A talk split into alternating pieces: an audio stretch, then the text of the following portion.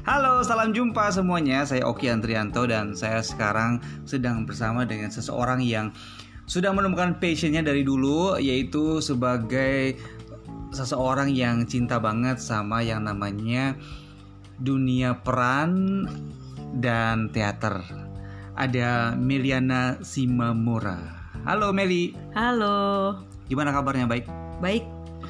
Sekarang lagi aktivitas apa nih selain masak?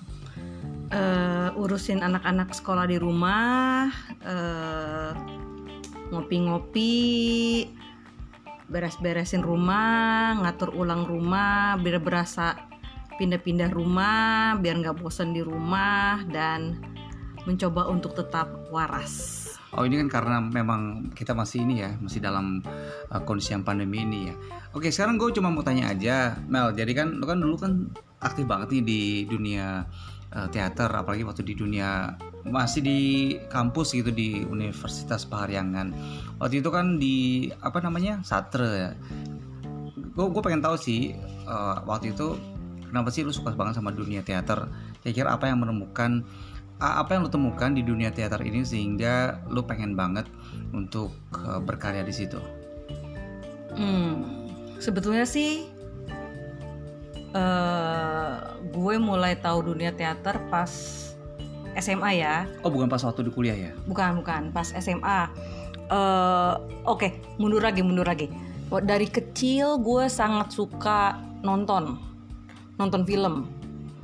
Dan bokap gue selalu ngasih film-film klasik gitulah, Mm-mm, dan The Sound of Music dan lain-lain lah. mm-mm. dan saking senengnya gue sama kakak gue dan kakak-kakak gue yang lain itu suka eh, ngafalin dialog-dialog gitu loh. Dialog-dialog potongan-potongan dialog dan Dari filmnya itu. dari filmnya itu. Sampai dialog eh sampai sekecil-kecilnya. Misalnya ketawanya pas kapan, marahnya pas kapan, tiba-tiba ada suara gitu pas kapan, sampai sedetail mungkin kita ikutin dan kita berhasil, kita tuh seneng banget gitu. Dan kalau naik mobil aja deh, misalnya kita ke mana, satu orang eh, nyebutin satu dialog, nanti yang lain ikutan gitu.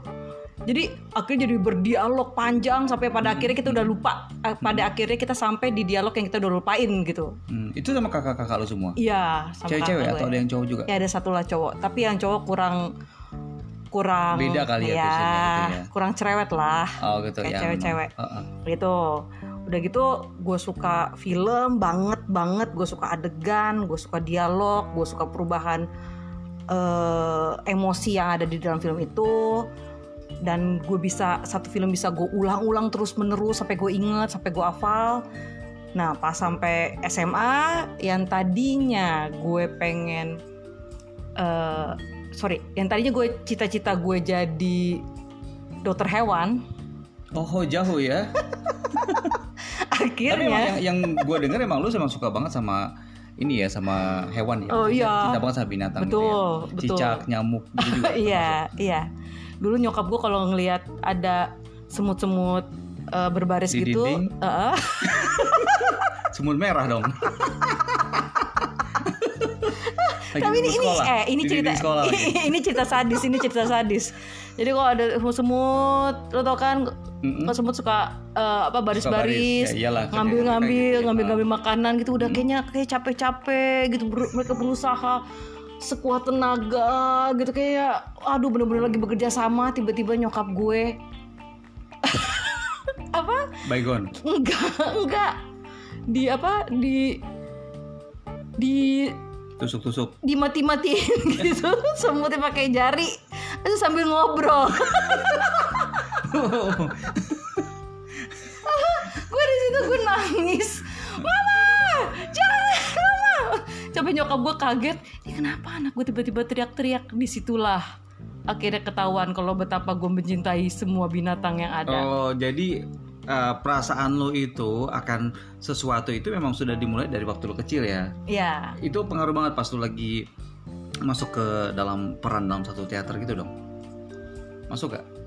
Misalnya apa yang lo rasain terhadap sesuatu hal gitu. oh iya Iya. iya iya Iya, sebentar. Ini lagi Makan, ada Pak. makan makan pembicaraan serius nih bang. It is. Oke. Iya Terus, ya, terus, mungkin terus? mungkin mungkin perasaan yang berlebihan terhadap sesuatu itu yang bikin jadinya eh, karena itu Iya. Iya. Mm-mm. Karena Iya. No, can I do it while I watch enggak the TV? enggak masuk kamar dulu. Then I can. Masuk kamar dulu. I really want. Ya nanti nanti. 10 menit. Iya terus. Oke. Ya itu jadinya eh apa namanya kayaknya eh, kesimpan banget di dalam hati atau kesimpan banget di otak.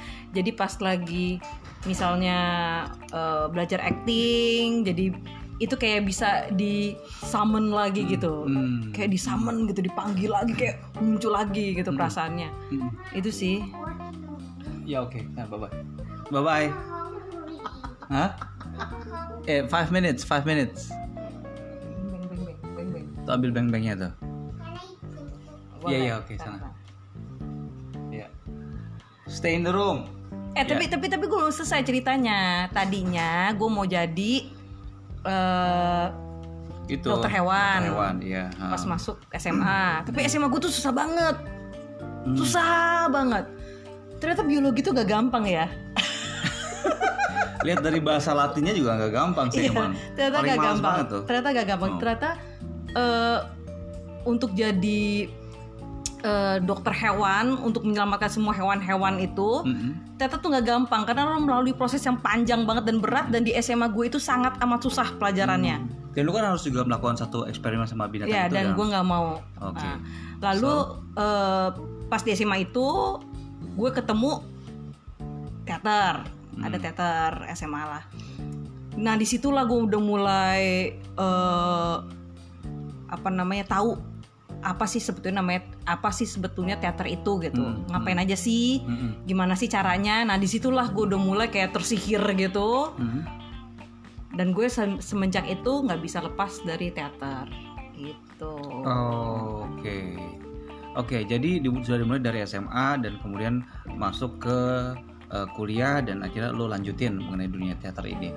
Eh, kan tadi kan lo bilang kan mulai mulai dari SMA, terus lo kan mulai berperan sebagai seorang itulah ya pemain dalam teater itu. Apakah lo sebagai pemainnya dulu atau sebagai pemeran pem- pengganti? Apa sih kalau di dunia teater bedanya sama film? Maksudnya aktor-aktornya itu gitu atau pemain peran apa apa sih istilahnya sama aja sama aja ya nah, lo mulai sebagai apa sebagai pemeran utama sebagai pohon batu Eh, figuran profesional lah. Oke. dulu kita tuh nyebutnya figuran profesional. Hmm, hmm, jadi eh, pertama kali naskahnya Romeo and Juliet hmm. ya. Gue nggak jadi Romeo gue nggak jadi Juliet tapi gue jadi kacungnya Romeo. Eh wait gue kacung Romeo kacung Ro- Juliet ya? Lupa gue eh kacungnya Juliet. Kacungnya kacungnya not even si eh, apa namanya inang pengasuhnya. Bukan bukan bukan. Gue Hmm. kacungnya kacungnya. Jadi kacungnya itu punya kacung? Iya. dan itu lo? Inang pengasuhnya punya kacung itu gue. Oh oke Hmm. oke. Terus?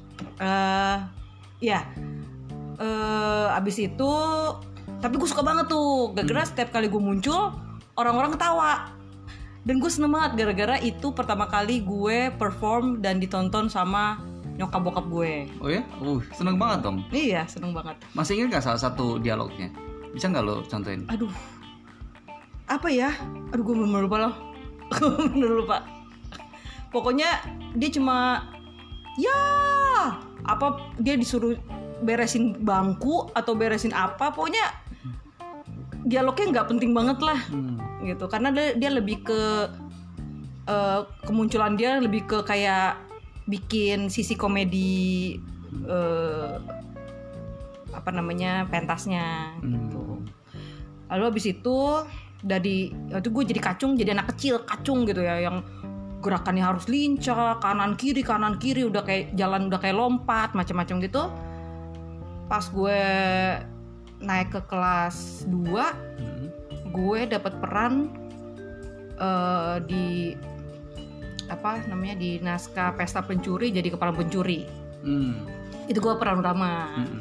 tapi eh, susah banget perubahannya karena pas jadi kepala pencuri ini dia itu udah tua dia itu kampungan banget gerakannya nggak boleh selincah pas sebelumnya pokoknya gue susah banget deh dapetin ya dapetin karakternya gitu yang pada akhirnya bisa gitu nah pas bisanya itu udah di situ tuh selak selaknya gue langsung ngerasa oh gini tuh caranya main peran gitu Hmm, oke. Gimana caranya? Maksudnya lu lu bisa jelasin nggak?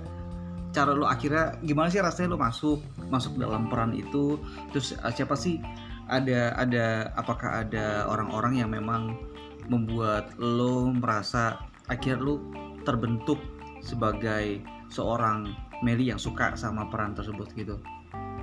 Hmm, yang pasti sih semuanya kerjasama tim ya Hmm. karena eh, di dalam dunia teater lo harus bisa mengandalkan kerjasama dengan lawan main lo gitu kalau lawan main lo bisa eh, kayak mancing lo untuk naik itu enak banget mancing lo untuk bisa membentuk karakter yang lebih unik lagi itu enak Hmm, banget hmm, gitu. Hmm. karena eh, kalau dari sisi sutradara kadang-kadang sutradara nggak banyak ikut campur sih.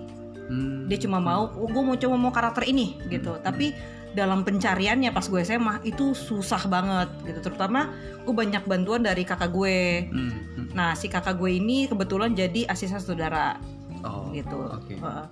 udah gitu ya itu pokoknya kerjasama terus kerjasama terus. Kalau lagi down gak dapet dapet yang lain pada eh, apa namanya berusaha eh, ngedukung berusaha ngasih semangat latihan terus mainin terus dialognya gitu. Akhirnya sampai akhirnya bisa nemu gitu. Hmm. oh oh dan penghinaan juga bisa membantu banget. Penghinaan serius serius. Penghinaan. Siapa yang menghina emang? aduh siapa ya?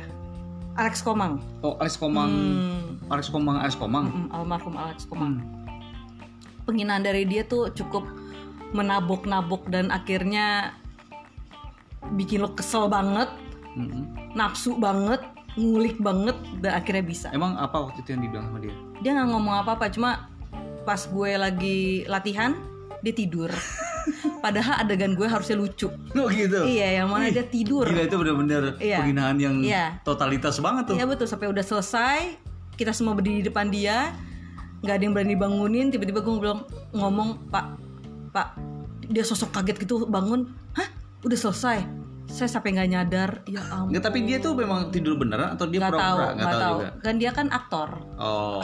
Nggak iya. ketahuan. Terus akhirnya akhirnya gimana sampai akhirnya Alex Komang ini bisa mandang lo? ya seminggu sebelum hari H pentasnya gue tiba-tiba menemukan karakter Peter Bono-nya gue aja gitu yang yang jauh lebih eh, menarik dibanding yang Hmm. udah dikasih tahu sama saudara gue gitu Hmm.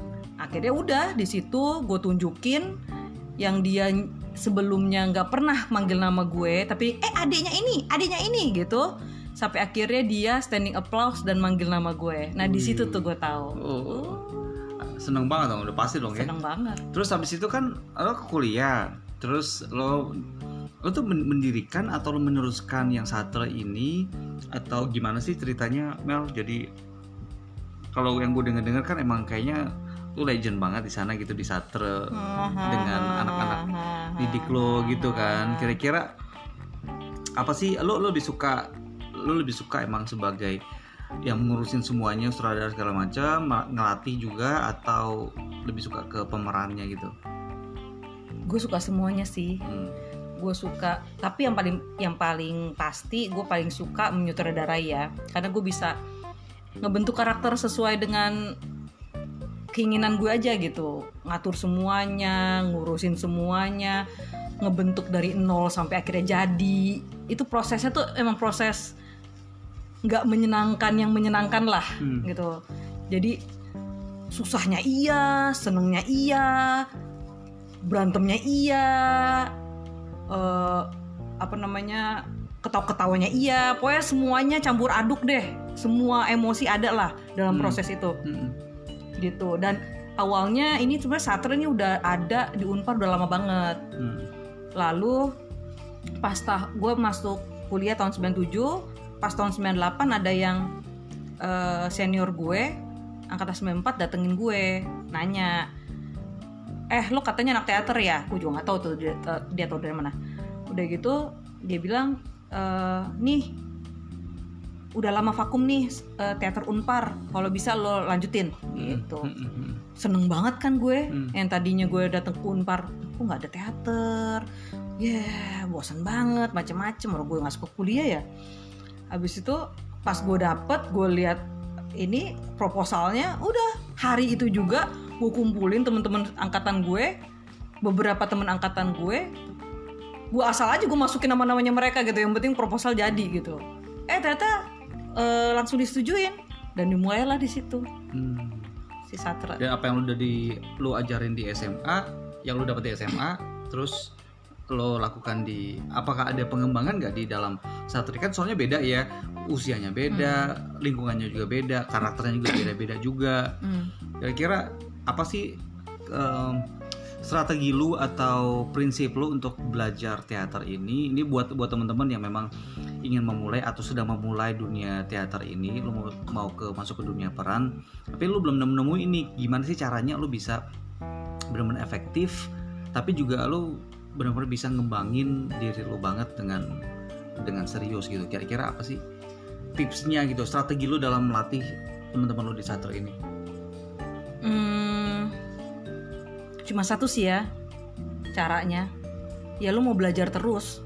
Itu sih karena banyak orang yang udah langsung ngerasa gue bisa, Hmm, makanya nggak bisa. Pada akhirnya dia nggak maju-maju hmm, eh, atau nggak percayaan gitu, nggak percayaan gitu. Misalnya, ah masa sih? Menurut gue gue yang bagus kayak kayak gitulah. hmm, hmm. nggak mau belajar lah gitu karena itu yang paling susah orang-orang kayak gitulah yang paling susah kecuali dia emang udah jago banget ya Hmm, ya dan kalau soal eh, sama apa enggak sama teater E- SMA gue gue kirain sama. Gue kirain ya. Gue kirain. Tapi pas akhirnya gue udah bertahun-tahun gue ketemu sama eh, pelatih gue waktu SMA dan gue balik lagi ke teater SMA gue lulusan SMA gue hmm, akhirnya gue tahu betapa bedanya gue gitu. Hmm. ya mungkin karena emang eh, gue berkembang sendiri bersama teman-teman satre gue jadi gue yakin bukannya gue sih yang bikin warna di satre tapi angkatan pertamanya itulah Hmm, ya yang eh, bisa akhirnya bikin eh, standar sat- satre tuh segini Mm-mm. gayanya sat- satre tuh segini caranya satre tuh gini pemikirannya begini bla bla bla itu tuh satu tim sih gue yakin banget hmm, gitu hmm. Oke.